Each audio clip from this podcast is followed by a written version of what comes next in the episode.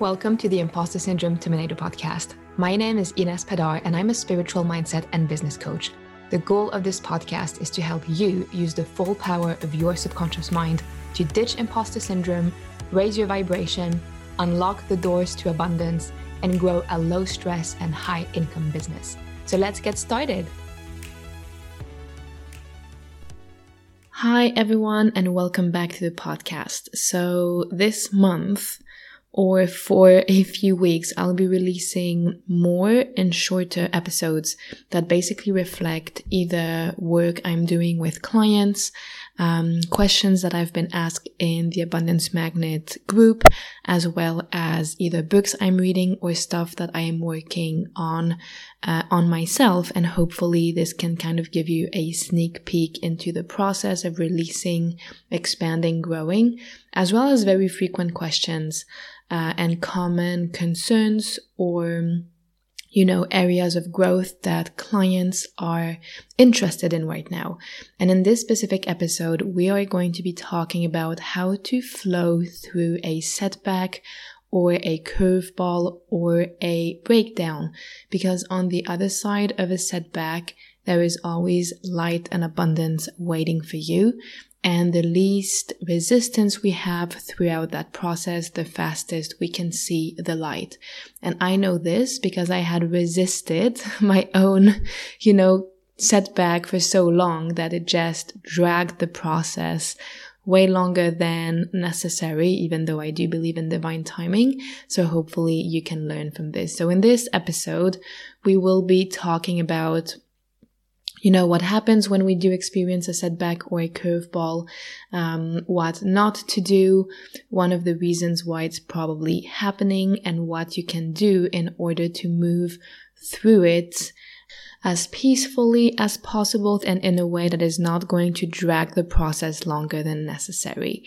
So when we experience a setback, and when I say setback or curveball or breakdown, it can be very broad, right? But it basically refers to us having an objective and then something happens and that objective is not met. And it can be a small thing like, oh, maybe we wanted, you know, 20 people to enroll in a group program and we only had 10 or 15.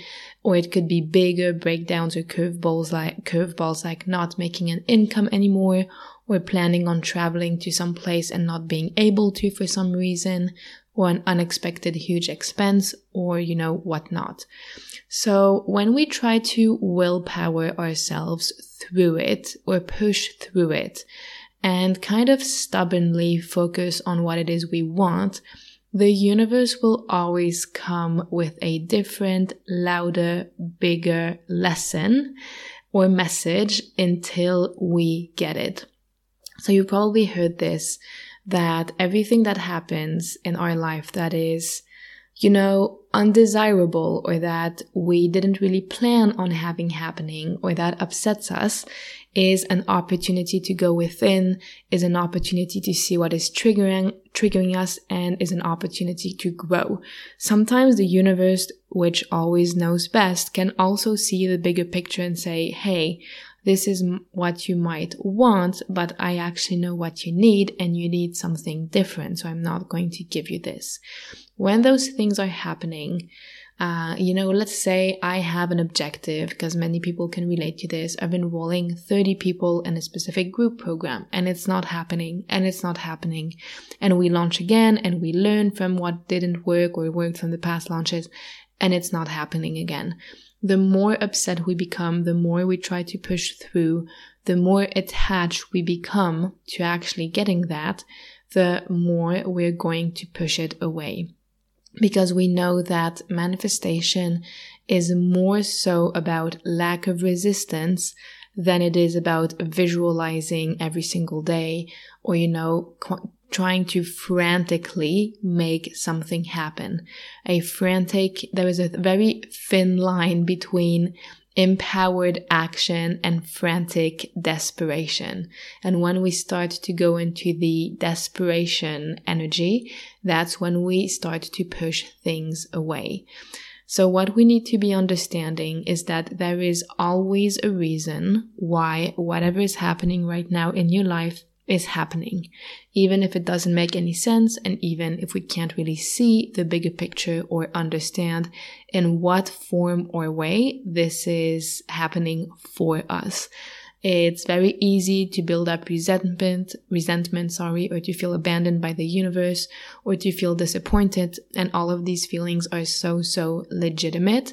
But at the end of the day, we also have to hold ourselves accountable and kind of look in the mirror and we do say stuff like, I believe in divine timing or that everything always happens at the right time. Well, if we really believe that, we would technically not be upset about anything not happening as planned or how or when we wanted it. If we truly believe in divine timing, if we truly believe that everything happens for the right reason and that the universe always has our back, why would I even care that I didn't enroll as many people as I wanted? If I believe that one day I will have a seven figure business and my dream life, why would I give a fuck what happens this year? So let's take an imaginary example where I had a crystal ball and I knew for sure that let's say in five years or in 10 years, I will be dreaming my, uh, living my dream life, has as, as much money as I want, find Mrs. or Mr. Right, you know, have a lovely fam- family, lovely friends, lovely life, nice house, and flying in business class. Um, and I knew that that for sure with absolute certainty, and it's actually going to happen with absolute certainty. Would I care if I launch next month and it doesn't work as planned? Would I care if my Instagram is not growing the way I expected it to grow? Would I care if I go on a date and it doesn't work out? No, because if I had a crystal ball and I could see that everything is going to turn out beautifully and I am absolutely going to get everything I want and it's all going to be there in like five years, the process shouldn't matter. The when and the how shouldn't matter because I already have the confidence and certainty that I am going to get there. So when we get very frantic or upset, which again is a very normal human emotion, right? But when we get very upset at a curveball or get, you know, annoyed or frustrated or angry or feel uh, desperate or sad, etc., etc., we're kind of implicitly saying, well, I don't believe in divine timing. I don't think that this is how things should be happening. I don't trust that I'm going to get what I want. And us being upset is actually a reflection of an insecurity of what if it's not going to happen for me? What if I can't, you know, get out of my own way? What if I can't have what I want to have? And this, rather than anything else, should be a priority when it comes to inner work. So rather than visualizing and meditating and journaling and blah, blah, blah on getting what it is we absolutely want, which again is not a bad thing uh, if we do it within reason. So within, um, uh, ex- excuse me, instead of frantically or obsessively working on that, we should more so work on these feelings that are getting triggered when we are facing a setback or curveball. Maybe the feelings that, oh, this is happening again. This is so unfair, reflecting that um, injustice is a, is a big thing within us. And as long as we don't, you know, heal our injustice wound, more injustice is going to come our way to give us an opportunity to heal it. Or if I am very mad at someone's behavior, what behavior am I not accepting within myself? Because if I'm getting very angry at someone else, odds are that I'm very angry at myself for something. And I'm going to talk about this specifically in another episode. And when we come back to what I said before, of there is always a reason why it's happening, even if it doesn't make sense. Then the second thing that you can do is think of what you want, right? Or that you initially wanted that has not come because of the setback or the curveball. And now let's go one level deeper. How would you feel once you have that? And what is it that you really want from this? So if I say, oh, I want, you know, a nice car and unlimited travel and um, making a shit ton of money, which are things I want. What do I really want from that? I want freedom. I want peace of mind. I want to feel safe around money and not feel scarcity like I felt when I was a kid because there was a lot of fights around money and paying the bills. I want to feel proud of myself. I want to know that I did indeed have what it took to get out of my own way and create that kind of life for myself. Those are the core emotions behind the glitzy, very nice, right? Material stuff. Those are the emotions that I want to be feeling. And this is very relevant information because we want to be generating those feelings or emotions or things that we really want right now independently of whether or not we are actually manifesting these things. So I want to feel proud of myself right now, even if I'm failing all of my launches. I want to feel free. I want to feel that I got out of my own way. I want to feel safe right now before I even manifest those things because we know and we know and we know, know that the law is you have to feel it before we get it, right? Or before you get it. And of course, we are all works in progress and we can absolutely manifest even though we still have limiting beliefs. Absolutely. But the best way to get what it is we want is to start feeling those primal emotions of feelings that we will get once we manifest the material things that we want to be manifesting. Or maybe we want to manifest, you know, a good relationship with a stepsister or a sibling. Doesn't matter. And it's not happening at the moment. We've had a huge setback. We had a screaming contest or someone, you know, got very angry over something or nothing. And now we feel that we can't have what it is we want. What am I looking for through having good relationships with my siblings? Do I want to feel good enough?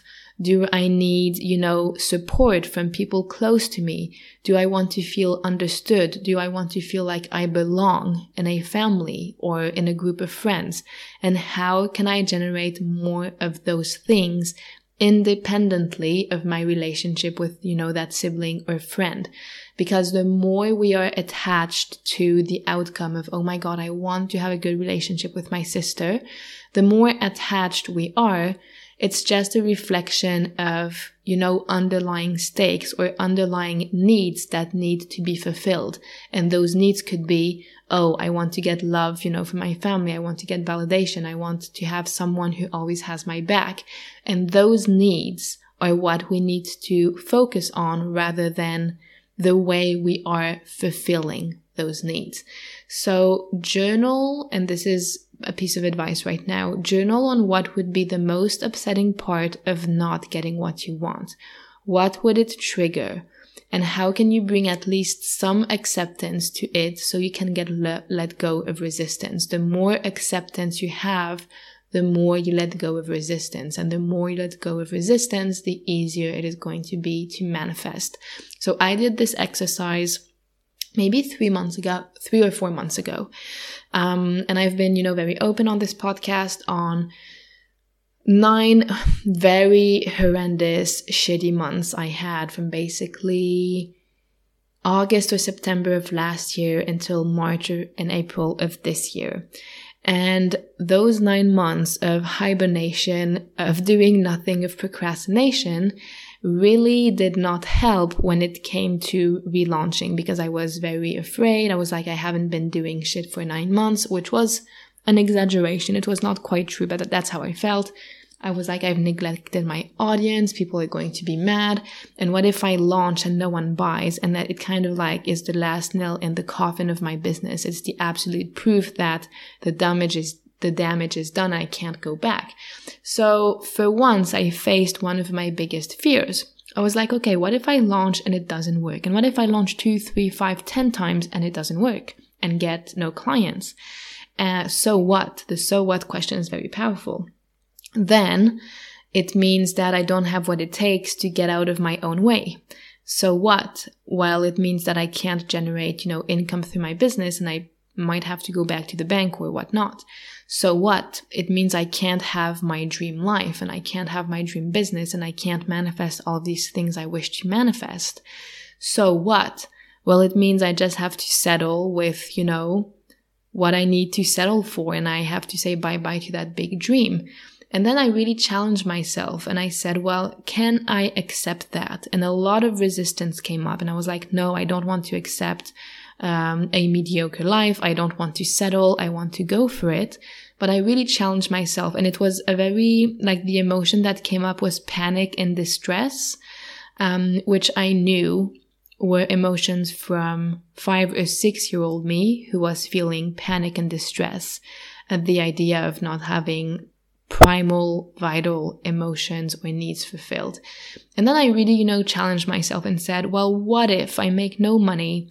I'm a volunteer, you know, helping turtles in Costa Rica, or even a volunteer somewhere in Swiss- Switzerland. Maybe I'm on welfare. And sure, it's not what I wanted. Sure, it's not my dream ideal life, but I could still have, you know, two or three days off a week, or I could organize my time such as I can still go on walks and go to the lake and bake or read books or meditate or do yoga and do all of these things that really bring me joy and peace. Would that be so horrendous of a life? Would that be so bad? And the answer was no, it wouldn't be that bad because what, what I do know is I'm not going back, you know, in finance. So I was like, what if I'm just working in a surf camp or as a volunteer in a animal rehabilitation thing in some country and have free time on the side to spend, spend in nature, would that be so bad? No. And once I could bring acceptance to the idea that maybe I'm never going to have the life that I want to have and the business that I want to have, that is when I had a huge energetic shift and things started to happen. I found my uh, creative flow back. I got excitement back. I got motivation back. I naturally stopped procrastination without doing anything about it. Uh, that's when people started to reach out saying they wanted to work with me. And just so we are clear, accepting something we don't want doesn't mean that we are inviting what we don't want in our life. Accepting what we don't want does not mean that we are settling or that we are giving up on our dreams. Accepting what we don't want is necessary to get more of what we do want. Accepting parts that we don't like within ourselves is necessary in order to become who we really want to be. And this is based on the work of author Lise Bourbeau. She has one or two books in English, but most of them are in French. And it really changed my perspective on so many things. Um, I, for example, don't accept in myself that I sometimes don't have compassion. So I'm an empath. I can feel people's emotions. So for me, it's unacceptable not to have compassion. That's just mean. It's heartless, blah, blah. But what I understood through reading many of her books is I am human and so are you listening. And sometimes we have, you know, events or occasions or a few minutes or hours or days in our life where we're going to be human, where we're going to have limitations and where I'm going to have no compassion. And the more I beat myself up for that or the more I cannot accept that, the harder it is to going to be to be a person who has lots of compassion. So as long as I don't accept what I don't want, I cannot fully have what I do want to have. So this is super important because acceptance is finally letting go of resistance. And on a broader spectrum or scale, acceptance of what is happening, even if we don't like it, is all also signaling the universe that we do trust that things are happening for a reason and everything is going to happen exactly the way it's supposed to happen. And letting go of trying to control things from a place of our limited senses and limited perception and knowing that our perception is highly biased by our past experience.